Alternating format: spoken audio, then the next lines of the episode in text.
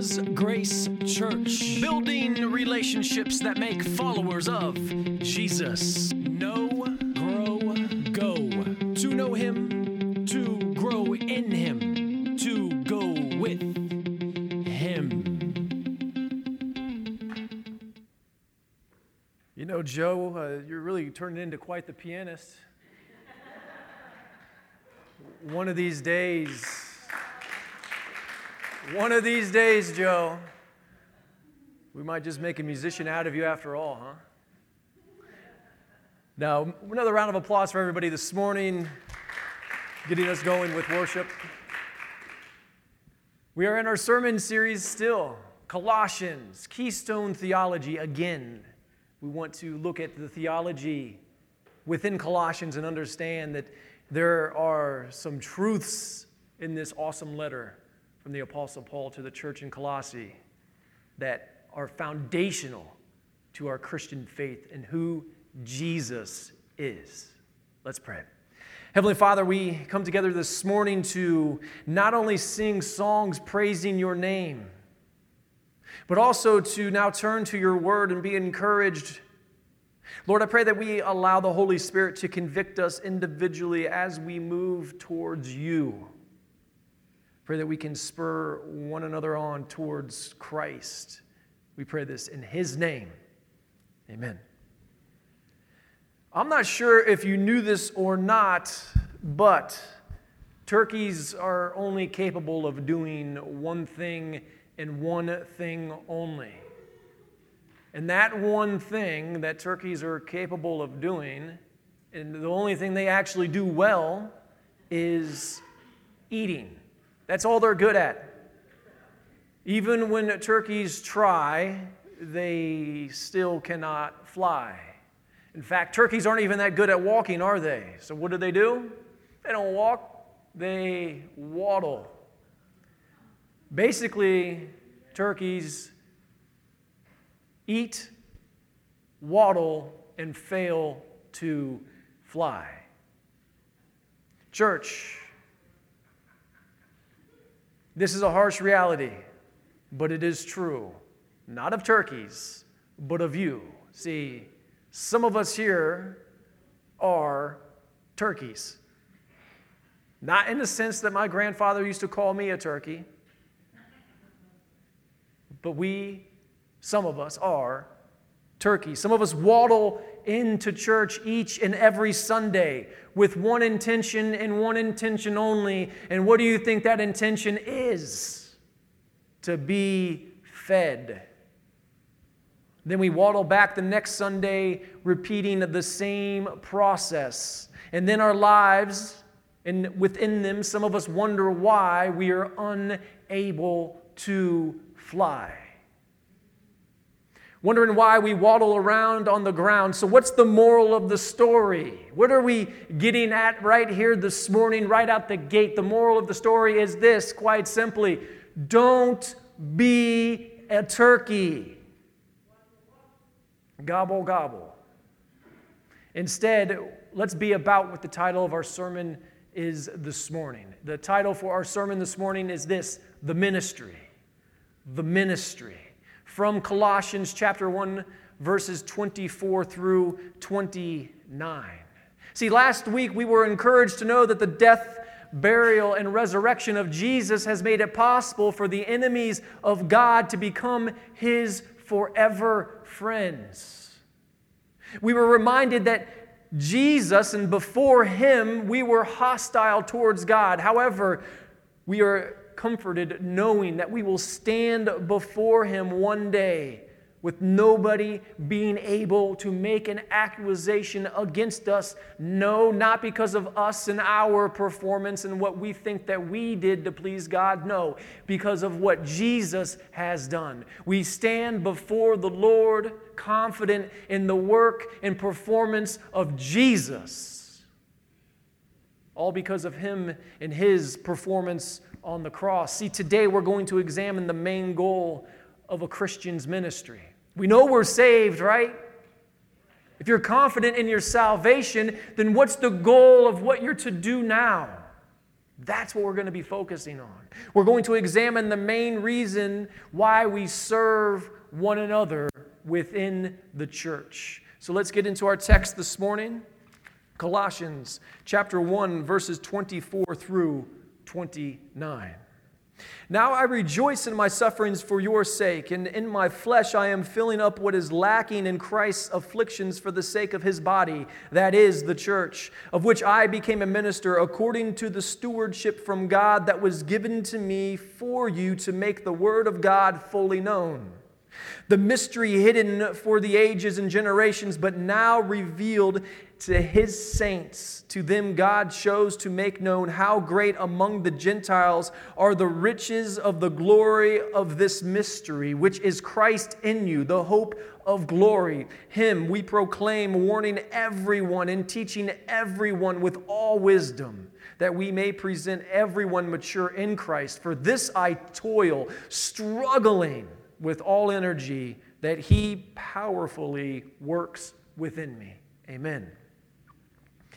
As we want to put these verses into a sentence this morning, that sentence would look like this. Our main idea is the goal of Christian ministry is to encourage others toward maturity in Christ. The goal of Christian ministry is to encourage others toward maturity in Christ.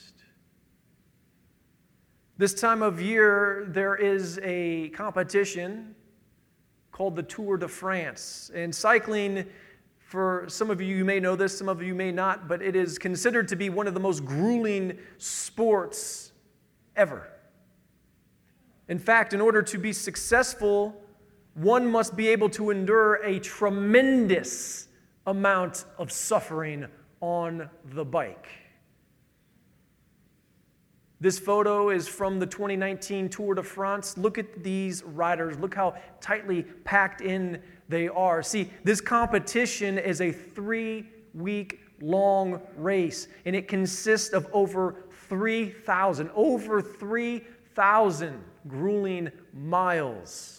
Therefore, a cyclist cannot win the Tour without a team. You can't just go out on your own and win this competition. You have to have a team.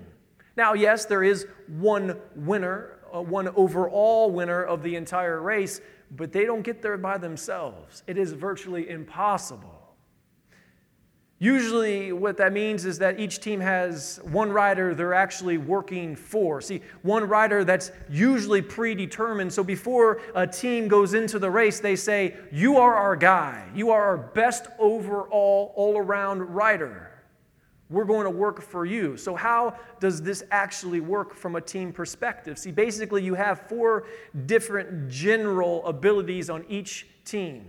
You have domestiques, you have sprinters, you have climbers, and then you have the best overall, all-around rider, the one in which the domestiques, sprinters, and climbers work for. And each rider has to be good, or they have to be a good steward of the ability that they've been given, the reason why they're on the team. See, they got on the team because they have a particular responsibility or something that they're good at, so now they need to be a good steward of their talents that they've developed a lot of skill to coincide with. So what does a domestique do? See, a domestique in cycling is the rider who takes the brunt force for the best rider. See, in cycling, the guy in front can be doing 100% of the work, and the guy directly behind the guy in front of him is doing 70% of that 100%. So the guy behind the domestique is conserving his energy. A sprinter on certain stages would ride behind a domestique all the way until about the last few miles and then sprint to the finish. He would save his energy. Each team sprinter would save their energy and then break off at the end to this finish line. A climber would do the same thing. A domestique would carry the best rider up the mountain, and then with just a few miles left, the best climbers would break away from their domestiques because they've been conserving their energy, because some of these stages in these races, it's a three-week-long race, some of these stages are over 100 miles in duration. They've sat there and anointed 70% of the work, and their legs are more fresh to finish the finish line. And the all-around rider is the one that they work for. See, this is similar to us in the church. We all have the same goal. However, we all have different abilities, different giftings. We all have these different gifts in which we use to work together to achieve that goal that we have. But most importantly, we all must, as our text tells us this morning, minister according to the stewardship from God. And we see that in our text here, verses 24 and 25. Paul begins by saying, "Now I rejoice." See, to rejoice is to be glad or to take delight in something. So what is Paul rejoicing in? What is it that he's rejoicing in? He's rejoicing in his sufferings for your sake. Just like a cyclist in the Tour de France will suffer for the sake of their team. You don't think that domestique, as he climbs up the mountain, isn't suffering in order to get the best rider to a certain point with the freshest legs? He may not get the credit for coming in first, but the one on his team does. See, let's not forget who Paul is writing this letter to. The church in Colossae. See, this also, though, even though he's writing to this particular church, pertains to us. So why is Paul willing to suffer? Why? Why is he so willing to suffer? See, it's because of what he says here. He's filling up what is lacking in Christ's afflictions for the sake of his body. See, what he's really saying is this. He's really saying is he's willing to suffer in order to aid and build Christ's church. What he's saying is, it's that he wants to aid and build up the body of Christ. That's the church at large. Though we are a singular local church, we are part of the body at large, and that's what he's willing to work for. What he's really saying is that I refuse to waddle in and be fed like a turkey.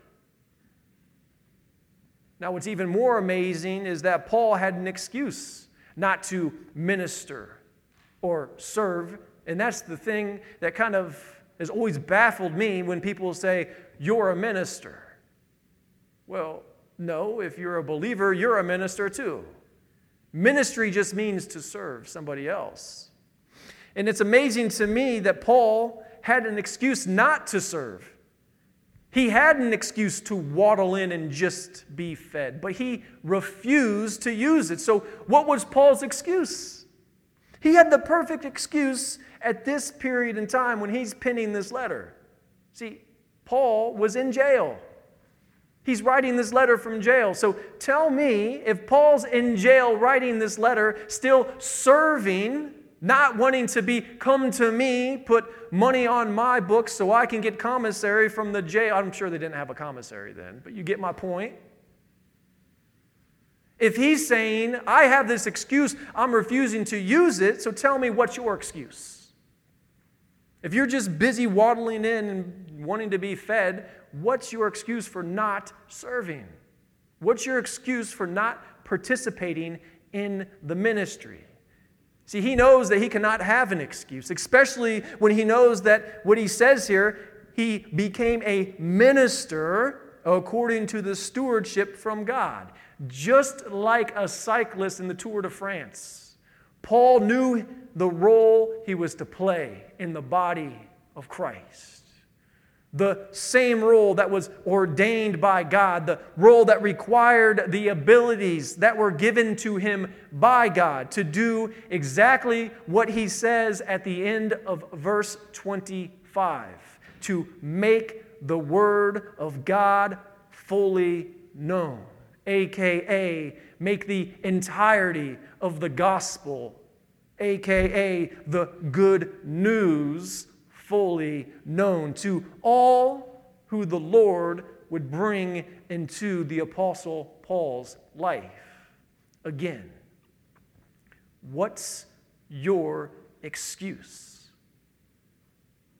Chances are you're not as restricted as Paul at the time of his writing. So are you gospel-minded toward those who the Lord brings to you? Paul couldn't go anywhere, but the Lord still gave him an audience with this church. And don't think that he's not going to give you an audience as well. It may not be the same audience that Paul has. It may not be the same audience that I have. It may not be the same audience as the person to your right or left or behind or in front of you. But the Lord will bring you the audience that He has commissioned, that He has ordained you to serve. After all, your team cannot win the race unless you mind your stewardship from God. Unless you're willing to suffer, which is going to take a tremendous amount of suffering to serve. And I think our text this morning makes that abundantly clear. So therefore, what are some ways in which in our life we can make the Word of God fully known? I think if we simply look at it from these two basic perspectives, we can achieve this together. The first would be to verbalize the gospel. Who were you before Jesus? Can you explain to somebody else who you were before Jesus? Can you now explain who you are after Jesus? Explain the good news and how it's transformed your life. The other thing that we can do is we can live the gospel. We can live out this good news. So the question is, how are you serving? How are you serving currently? What does your ministry look like? And then I think the second question for us to ask, because this is an issue of motivation, which is extremely important because we can all run out and serve. We could go and do some tremendous things in this community together, but we could do them with the wrong motives. Are we doing them out of a servanthood towards Christ? Or are we doing it so we look good for what we get out of what we're doing? So why? Ask ourselves the question, why are we serving? Church, like Paul, God has ordained you. He has commissioned you. He has given you the strength also to suffer through what it is that you may have to suffer through. He has given you the abilities to do exactly what we're being encouraged to do right here, to make the Word of God fully known. Thus, with that being said, we arrive at our first point this morning, and our first point is this. Serving others is the hard work of sharing Christ and building up His body. Serving others is the hard work of sharing Christ and building up His body. Again, our main idea this morning, our one sentence that defines all these verses is this: the goal of Christian ministry is to encourage others toward maturity in Christ. I'm sure there's some of us here this morning who are fans of a good mystery, like perhaps maybe a whodunit, or maybe just simply the game of Clue. Most of us have played the game of Clue. I know that's one of the favorites in our house. And for those of you that have played Clue, you know that you start with 3 concealed cards in the middle. After you shell out all the cards, all the evidence is out there. The real evidence is put into those 3 cards. It's a mystery as to who, as to how, and where they committed the murder. Church, before Jesus came to earth and was crucified, buried, and raised from the dead, the hope of our future was a mystery. But fortunately for us, it no longer is. And we get a glimpse of this in verses 26 and 27. See, this mystery that it says that is hidden for the ages and generations was a secret. So when we see the word mystery, we look at it as being a secret. See, the path of salvation has always been known by God. God has always known what the path was going to be since before he created. Ever since the beginning. However, it's revealed to his saints here, as we see in the text. For those of us asking, though, who are his saints? Because some of us may be confused by this terminology. Who are the saints? Is Paul only talking to a select few? Is he only talking to those who have had a noble performance walking here on this earth to where they are now considered saints because of what they have done? Is that who he's talking to? No.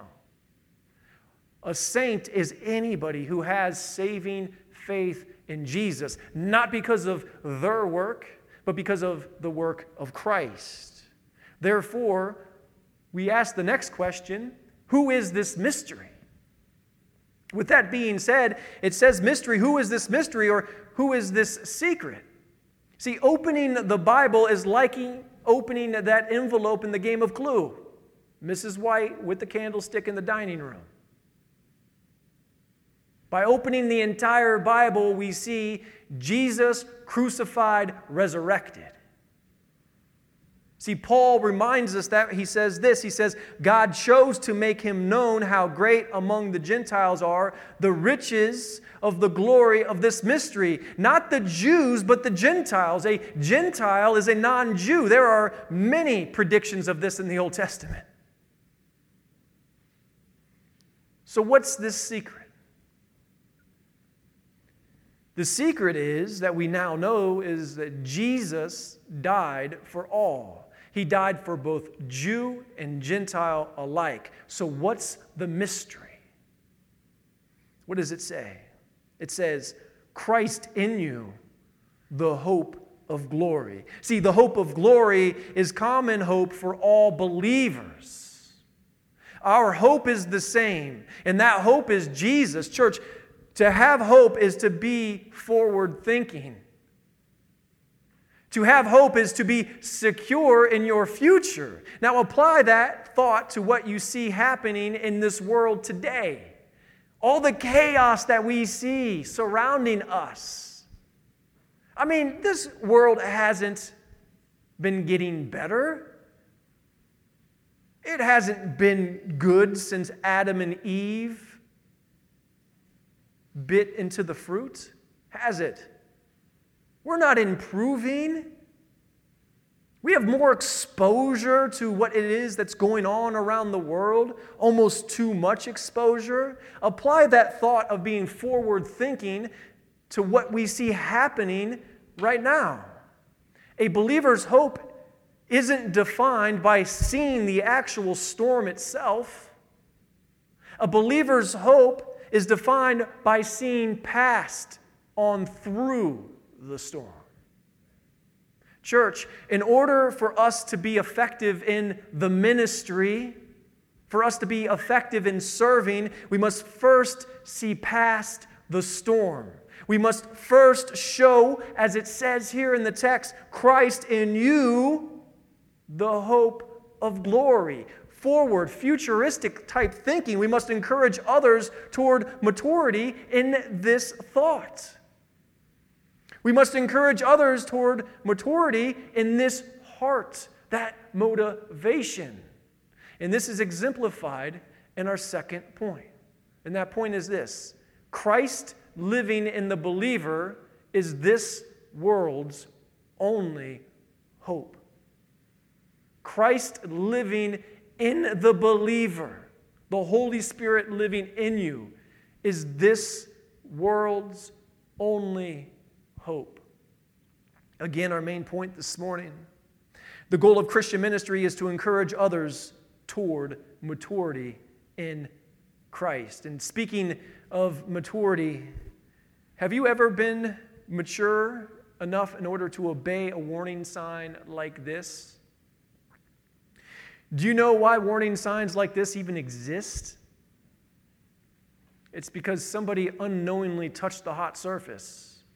Do you also know why warning signs like this exist? Because there's some of us out there, Pastor Jared's pointing at himself, who will read a sign like this and still want to touch the hot surface. Church, we need to warn others. We need to keep warning each other, no matter the amount of suffering, no matter the amount of struggle. Even though you know it's hot, warning signs work. They are highly effective at preventing injury. If this wasn't true, then we wouldn't see so many warning signs in everyday life. Church, we need to wisely warn each other, especially since we know the Lord. We need to wisely warn those who do not know Him. And we see Paul encourage us in this in verses 28 and 29. And in my opinion, it gets no better than the beginning of verse 28. Look how Paul starts off.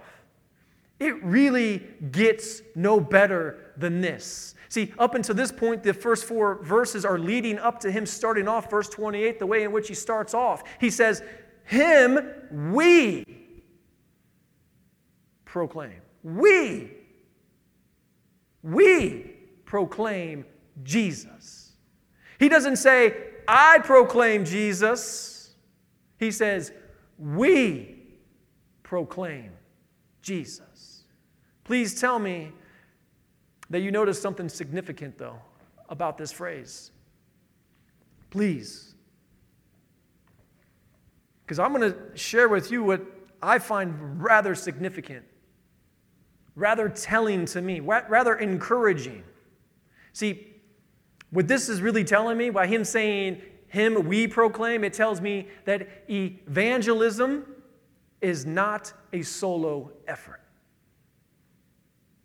Again, Paul says, Him we proclaim. It's through the church that people get saved. It's also through the church that people get discipled. However, the goal here is to, as it says, present everyone mature in Christ. See, you can never give away something that you do not own. Therefore, if you're not maturing in Christ, you cannot encourage someone else to mature in Christ either. What does it look like to be someone, though, who is maturing or is mature in Christ? We really could list every biblical character trait that we know about Jesus. We could say that's what it looks like. But if we want to keep it simple, we would say it probably looks a little bit more like someone who has a constant desire, a constant motivation to simply want to love God and love others. After all, isn't this the greatest commandment? So, is this your daily desire? Is this your desire in each and every situation? To love God and love others. Also, let's go back to the beginning of verse 28. Someone who is mature in Christ will proclaim Him, won't they? They'll proclaim Christ when things are good, when things are bad, and when things are ugly. There's never not going to be a situation where you don't have an opportunity to proclaim who Jesus is. So as Mike comes up, and as mentioned earlier, sharing and serving Christ is hard work. We made that abundantly clear. I don't want anybody to leave here this morning thinking that serving Christ is easy. This is why Paul says, for this I toil here in the text. He says, struggling with all his energy that he powerfully works within me. Toil. That word toil. It can indicate that you're working to the point of exhaustion. Struggling can mean to agonize. So in order to warn and teach everyone about Christ, we can expect to work till exhaustion. We can expect to agonize or to suffer extreme pain. Allow this to be yet another warning for you. Remember when we mentioned the Tour de France? There's one thing I forgot to mention about the tour that I should have mentioned prior. See, everyone who starts the race, and mind you, they're all professionals. This is what they do for a living. They get paid to race bicycles. Everyone who starts the race each year, and the race is almost, it's around 100 years old, somewhere around there. Everyone who starts doesn't finish. It's too much pain, it's too much suffering, too much of a struggle, too much toil, 3,000 plus miles of toil to be exact, 3,000 plus miles of struggling. Physically will break a man, even a professional. However, for us, if it's Him we proclaim, despite the toil, despite the struggling, we are guaranteed success. Why? See, in the tour, success is contingent on the rider's energy and power. That's why they don't always finish the race.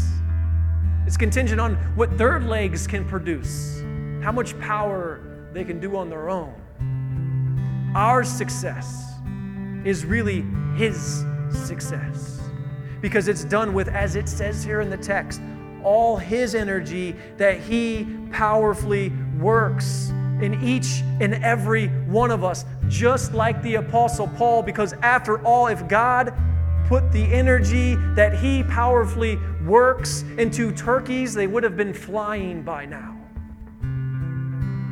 So as it pertains to proclaiming Christ crucified, who here this morning is ready to fly? Who is ready to take off? And we arrive with that statement being stated into our third point. The endurance to proclaim Christ crucified is found in all of God's power and energy at work within us. The endurance to proclaim Christ crucified is found in all of God's power and energy at work within us. Again, our first point this morning.